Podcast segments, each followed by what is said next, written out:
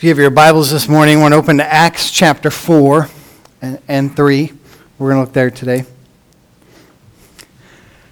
You know, no matter what you do for a living or what you did for a living, every job has its drawbacks. Am I right?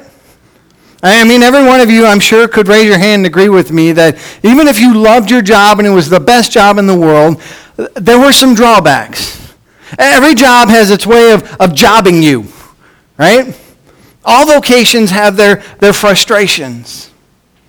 Oh, I belong to this Facebook page of, of small church pastors, and it, it's a great group of men from all over the world that, that pastor small churches, and it's a way to encourage and, and strengthen one another, and it's a way to bounce ideas off one another and just, just talk about life. And it's interesting because one of the, the great frustrations I hear many times is people seem to be looking for a perfect church. Everywhere you go, people seem to be looking for that, that, that perfect church.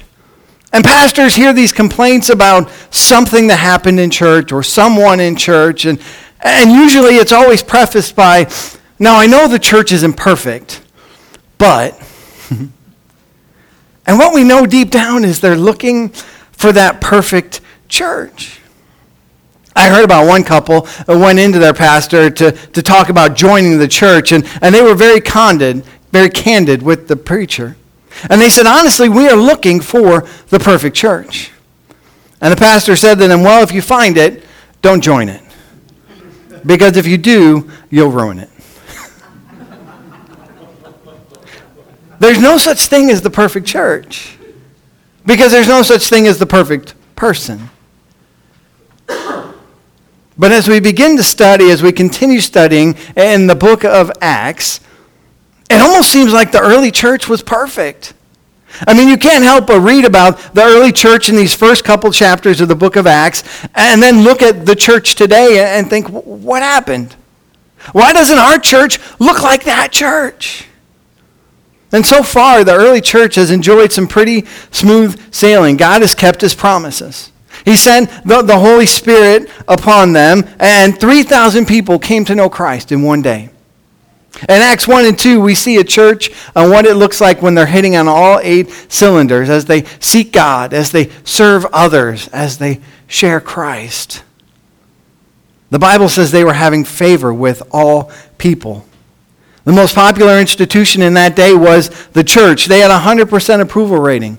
They would close every service with that, that old gospel hymn, Happy Days Are Here Again. But then we move into these next two chapters in Acts and we encounter some firsts. The first is the first miracle that's happened since the resurrection of Jesus. There's this man who has been lame from birth, and he's healed. He goes every day and he sits in front of the temple gates and he begs. He, everyone that goes through the gate, he asks for, for anything. Anything they can give him to help. And as Peter and John begin to walk into the temple, he, he reaches out and he asks for money. But they give him something greater. Now look with me, Acts chapter 3. We'll start with verse 6. Then Peter said, Silver or gold I do not have, but what I have I give you. In the name of Jesus Christ of Nazareth, walk. Taking him by the right hand, he helped him up, and instantly the man's feet and ankles became strong. He jumped to his feet and began to walk. And he went with them into the temple court, walking, jumping, and praising God. A man that had never taken a step in his entire life is now standing and walking. He has a 42 inch vertical leap, jumping. That's in my notes, maybe. It's preacher's Bible, right? But he's walking and he's jumping and he's praising God as he walks into the temple. And you know what happened? Is what happens anytime something like this happens. A crowd gathers. And they begin to see this man who had never taken a step and now he's walking and they're jumping and they're getting excited. And, and what does Peter do? He, he does what any good preacher would do. He starts to preach. And he launches into his favorite subject on the resurrection of Jesus. And on the spot, it says in chapter 4 that 2,000 more men came to faith in Christ. increasing the number to 5,000 new Christians since the day of Pentecost. In two weeks, 10% of the population of Jerusalem has come to faith in Christ, and heaven has got to be breaking loose. But hell was not far behind. Because the church is now going to be introduced to another first. Because for the first time in its short life, it's going to face persecution. It's two weeks old. And in the middle of this tremendous scene of this wonderful miracle, in walks the town bullies. Chapter 4, verse 1. The priests and the captain of the temple guard and the Sadducees came up to Peter and John while they were speaking to the people. Do you get it? This is the same crowd that had just crucified Jesus about two months earlier. See, we're in this series that we're looking at the, the first church and, and how it all began and where the church all began and what does the first church look like? And what does a church that's, that's ignited by the Holy Spirit of God look like? Because we know that, that, that the fire of the Holy Spirit and fire not only brings light, it also brings heat. And so, for the first time, the early church is facing the heat of preaching Jesus, of telling the truth, of, of just simply doing what God has called them to do. And out of this first persecution, we're going to see the church's first recorded prayer. And we're going to see how Peter and John and the early church handled this first wave of opposition. Because we have to understand that, that this scripture will teach us these lessons on how do we respond as the church, as believers in Jesus. How do we respond when trials, when troubles, when, when persecution, when opposition comes our way? Because when they come into our life, we don't need to look for a place to run. We need to find a place to stand. You know the old saying, fight fire with fire. I think that's a very biblical principle here in this chapter. But keep in mind, everything that happens in chapter 4 to Peter and to John and to the early church happened simply because a man is now able to walk. That, that, that's all that happened. And see, remember, when we're facing those problems, we're taught by God's word how to stand. And we're taught first to stand tall. Continue with me in chapter 4. We'll pick up verse 1 again. The priests and the captain of the temple guard and the Sadducees came up to Peter and John while they were speaking to the people. They were greatly disturbed because the apostles were teaching the people and proclaiming in Jesus the resurrection of the dead. They seized Peter and John, and because it was evening, put them in jail until the next day. But many who heard the message believed, and the number of men grew to about 5,000. The next day, the rulers, elders, and teachers of the law met in Jerusalem. Annas the high priest was there. So was Caiaphas, John, Alexander, and other men of the high priest's family. I, don't know if you're one that likes to write in their Bibles, but, but if you are, I, I would encourage you over those first six verses in Acts, write this one word that'll give you a picture of what's really going on intimidation. Because I think the number one weapon that the world has against the church, as against people uh, of God, is intimidation. I mean, if you remember here, the church is not very strong. They, they, there were only 5,000 disciples. This was, this was the early days. The gospel hadn't expanded very far. It was really still in one city of Jerusalem. They had very few leaders, and those leaders, they weren't really experienced in this new movement.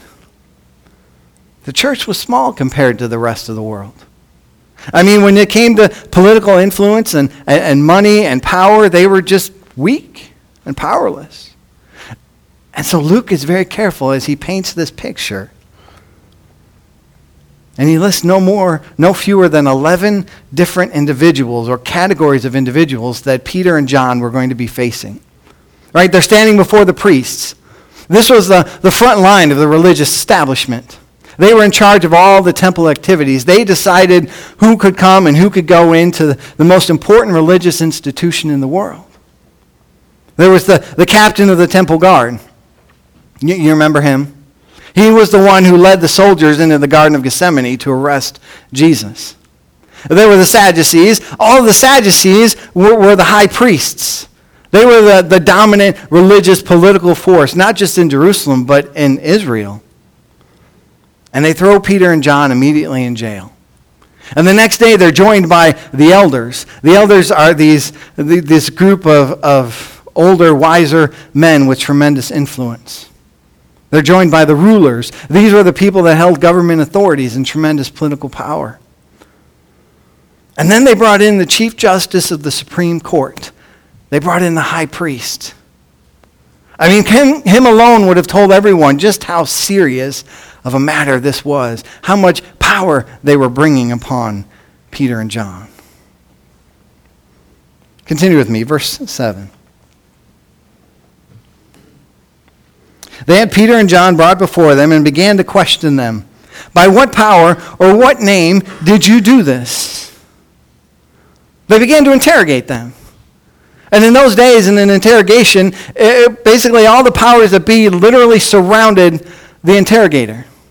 I mean, you were literally on the hot seat, right in the middle of the fire. And the, the one question that they ask by what power, by what authority are you doing this? And I love what happens next because, because Peter speaks. I mean, think about it. Just, just two months earlier, Peter was in the garden and around the little campfires, and someone says, Are you with Jesus? No, I don't, I don't know what you're talking about. You, were with Jesus. No, I, I, don't know. I don't know him. You were with Jesus. No, I don't know the man. And he turned and he ran and he fled for his life. But now Peter's sitting there before this group of leaders, and he's not looking for a place to run. He, he's found a place to stand. And he looks all this religious power and this political power in front of him, and he thought, you know, I may never get a chance like this again. I'm going to take it. And he begins to preach. Verse 8.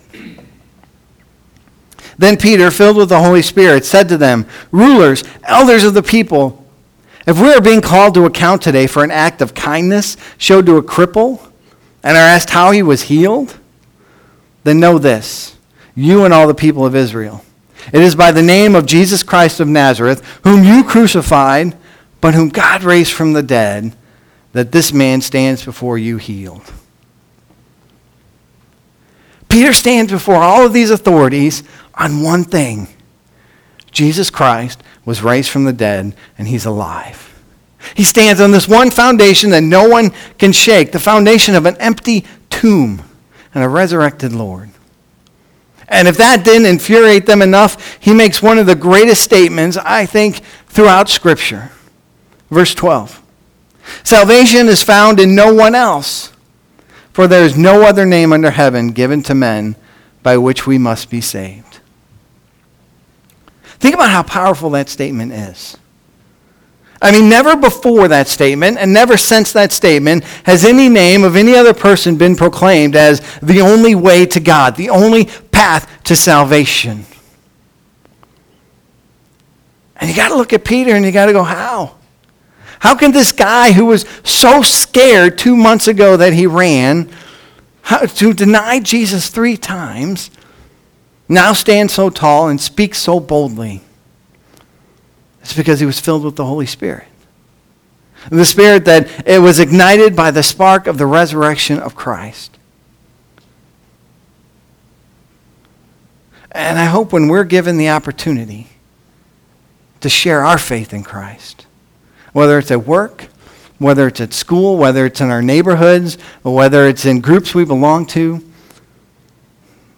I pray we never flinch from bearing witness to the resurrection that lives in us. I, pray we stand tall. Because when we stand tall, we also have to stand tough. I mean, this, this, to say the least, this was not the response that all these authorities were expecting. Verse 13. When they saw the courage of Peter and John and realized they were unschooled, ordinary men, they were astonished and took note these men had been with Jesus. Peter and John took their best shot and they hadn't budged an inch. I mean, the last time that these soldiers saw Peter and John, it was in their rearview mirror as they were hauling Jesus away. But today they're not backing down. Today they're standing firm on the resurrection of Jesus. Verse 14. Since they could see the man who had been healed standing there with them, I mean, how awesome is that? Right? Oh, we're good. Uh, he's there. Hey, we didn't kick him out. The, the, the proof is in the pudding, right? He's standing with them. Since they could see the man who had been healed standing right there with them, there was nothing they could say. So they ordered them to withdraw from the Sanhedrin and conferred together.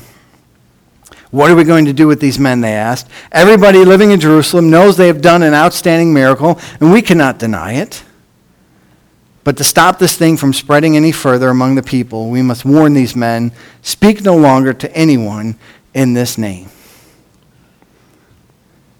See, the only thing that the powers that be wanted Peter and John to do was stop talking about Jesus.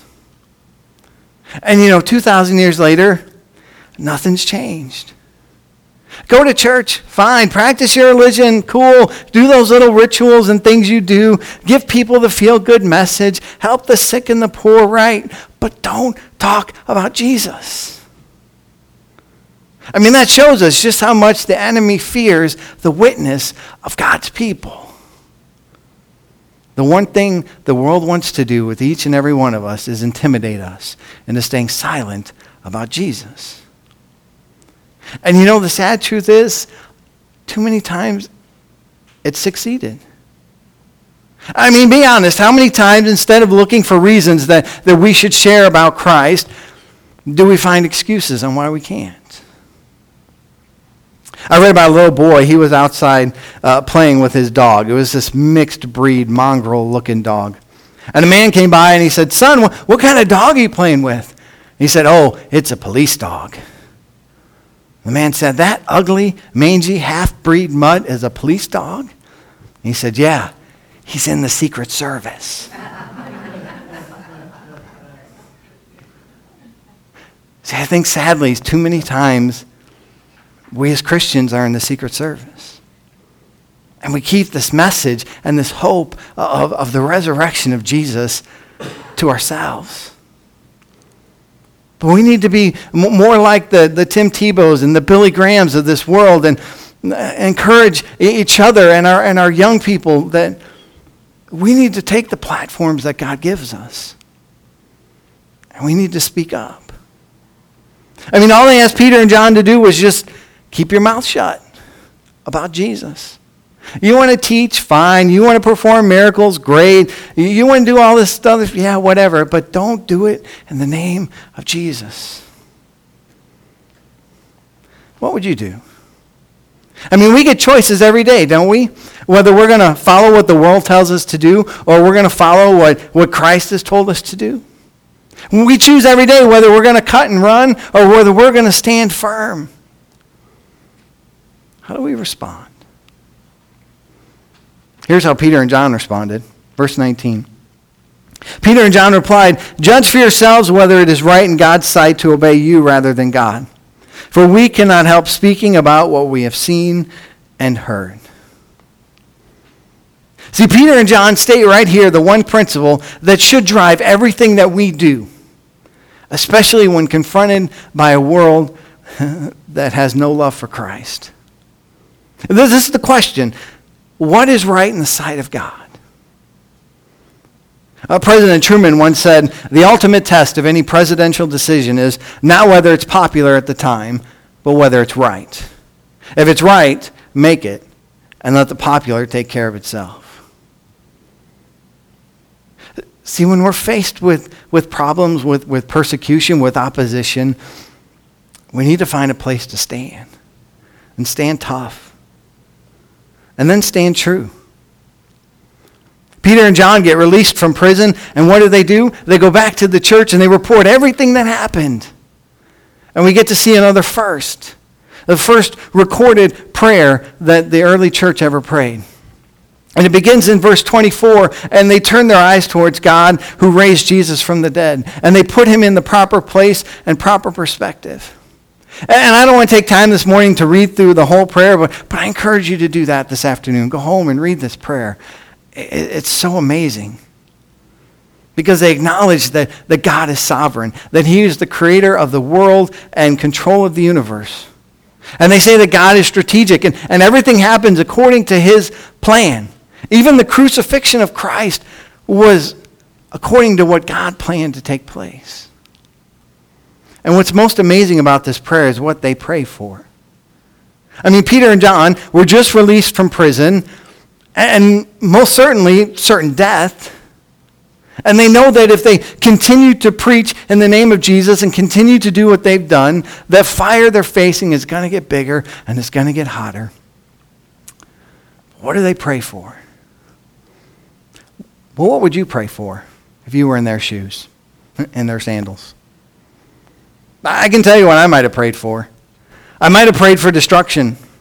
I might have said, Lord, can you just wipe out the enemies of this church so that we can have a clear path of spreading your gospel? I would have prayed for, for definitely protection.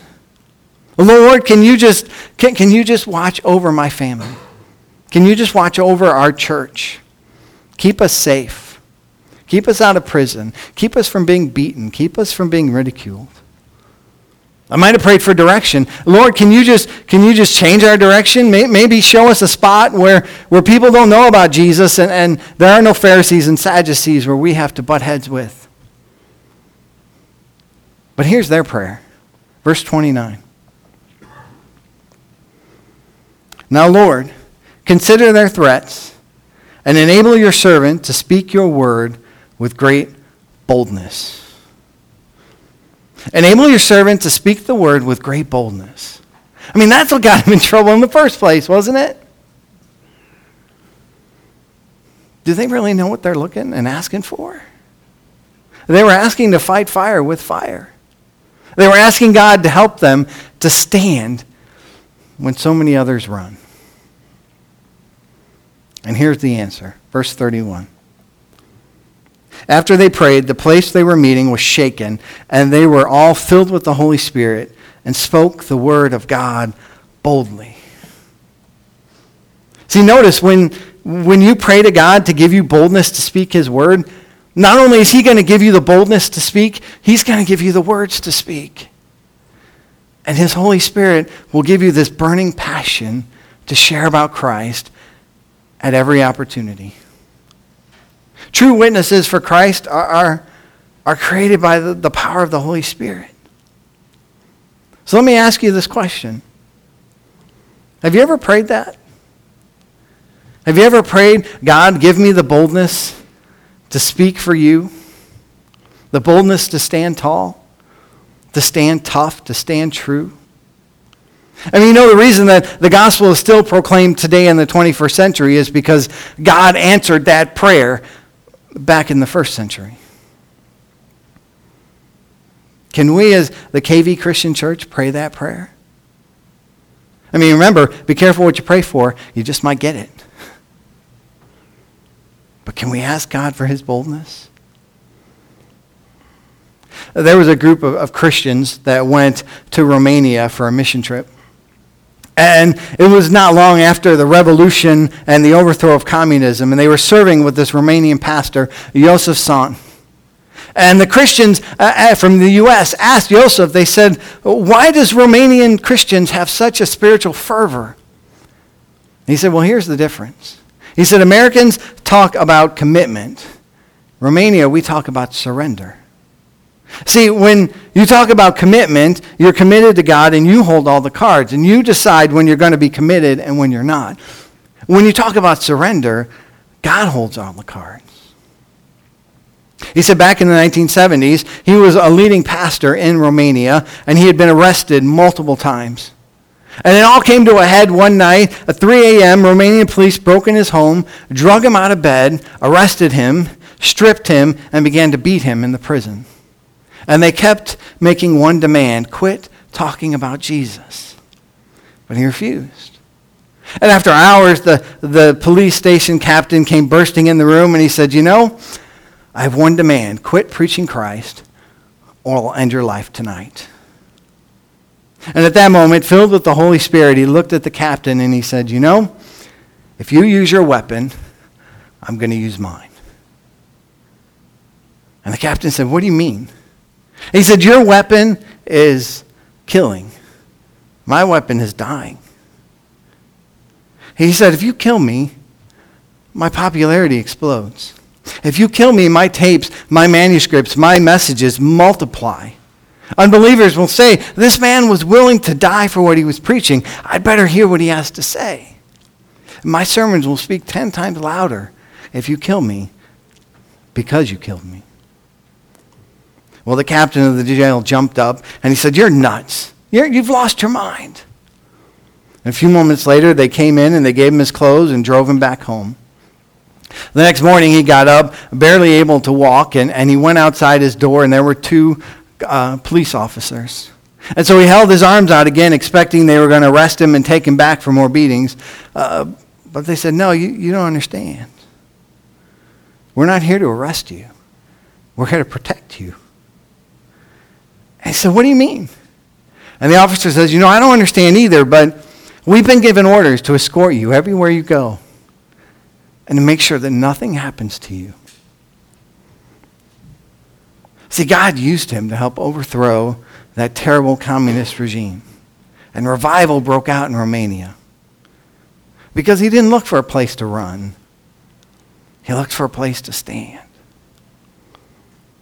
So, my prayer for us as this church, as believers in Christ, is that God will give us the boldness to speak his word, to stand when others are running to stand on the truth of the resurrection of Christ, and then to see what amazing things God can do. As we close this morning, my question is do you need to take a stand this morning? Maybe that stand begins by surrendering your life to Christ. If that's what you desire, I invite you to come.